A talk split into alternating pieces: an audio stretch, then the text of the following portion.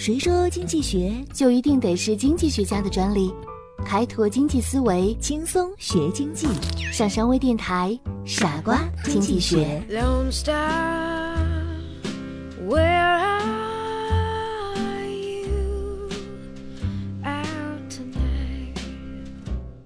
欢迎收听今天的傻瓜经济学，我是上山。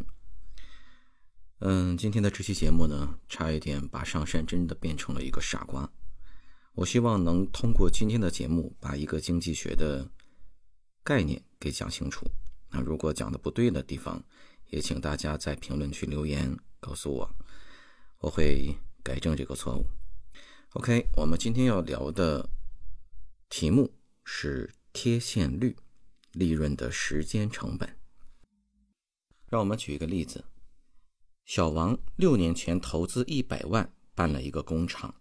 但今年企业停产关闭了，在这六年的时间里边，企业每年的总收益是二十万元，六年呢共收益一百二十万，这样算下来的话，总成本为一百万，总收益呢为一百二十万，它的利润就是二十万元，所以投资的利润率为百分之二十。相信大家很多人都是这样来计算利润的。这种算法呢，可以说是正确的，也可以说是不正确的。这种算法不正确，是因为总收益、总投资、利润都是用货币计算的。可是现在的二十万与未来的二十万，它的实际价值并不相同。也就是说，二十万的实际购买力并不一样。因为在经济中呢，会发生通货膨胀。假设通货膨胀率是百分之十，在这种情况之下，现在一块钱的购买力在一年以后就会贬值百分之十，就是现在的一块钱在一年以后买不到同样的东西了。换一个角度来看，即使没有通货膨胀，将一块钱存入银行，如果利率是百分之十的话，一年以后就成为了一点一块钱。显然，这一块钱在一年后也不止一块钱了。在这里边，我们要引入两个概念：现值与贴现。什么是现值呢？一笔未来的货币现在的价值称为现值，而未来某一年的货币转变为现在的货币的价值则称为贴现。在影响一笔货币价值的因素之中，最重要的是通货膨胀率和利率。通货膨胀率和实际利率之和，则称为名义利率。所以，常用名义利率来进行贴现。听到这里的朋友可以准备好纸和笔，因为我们今天要引入一个公式。首先，我们来假设名义利率为 R。某一年的货币量为大写的 M 和小写的 n，也就是 MN。货币的现值则为 M 零，大写的 M 和零，n 呢代表第 n 年。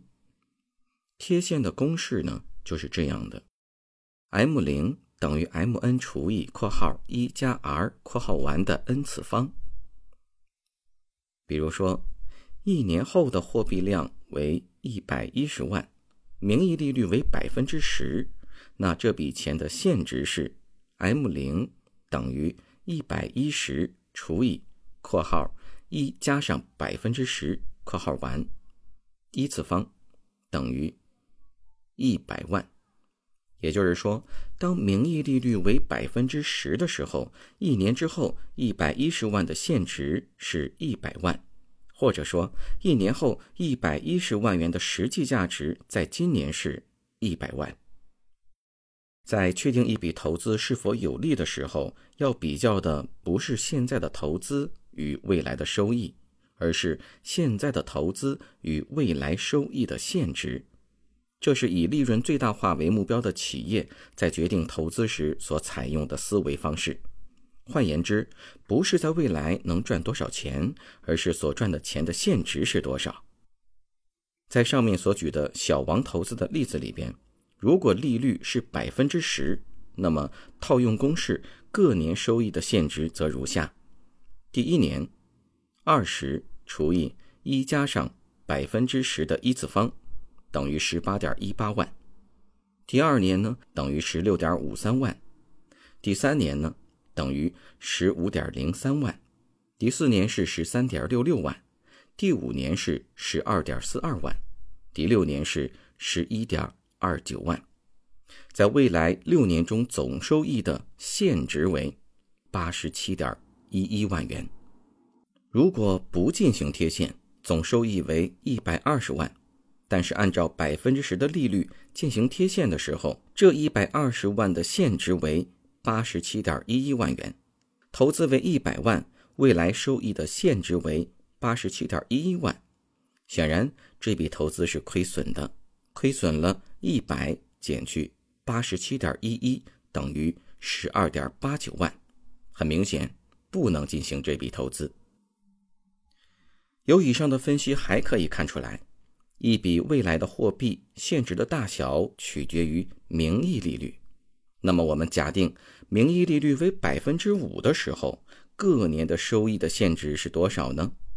第一年二十除以括号一加上百分之五括号完的一次方。等于十九点零五万，第二年等于十八点一八万，第三年呢十七点二四万，第四年十六点五二万，第五年十五点七四万，第六年十五点零二万，将这些的收益加起来的总和是一百零一点七五万。看到这个数值，我们知道。只有在名义利率为百分之五的时候，这笔一百万元的投资才略有威力，也就是一点七五万。由此可见，利率在百分之五以上，这笔投资呢都是不合适的。贴现的方法突出了时间因素在经济学中的重要性。人们对等量货币的现在偏好大于未来，这就体现了时间的作用。在企业做出投资决策的时候，一定要考虑时间因素。收益期越长的投资，时间因素越重要。在考虑时间因素的时候，不仅有贴现，而且有投资风险。建立一个工厂往往是一种长期的投资，所以在做出这种投资的时候，不仅要考虑规模的确定。使产量达到平均成本最低的水平，而且要考虑这些产量所能带来的收益现值。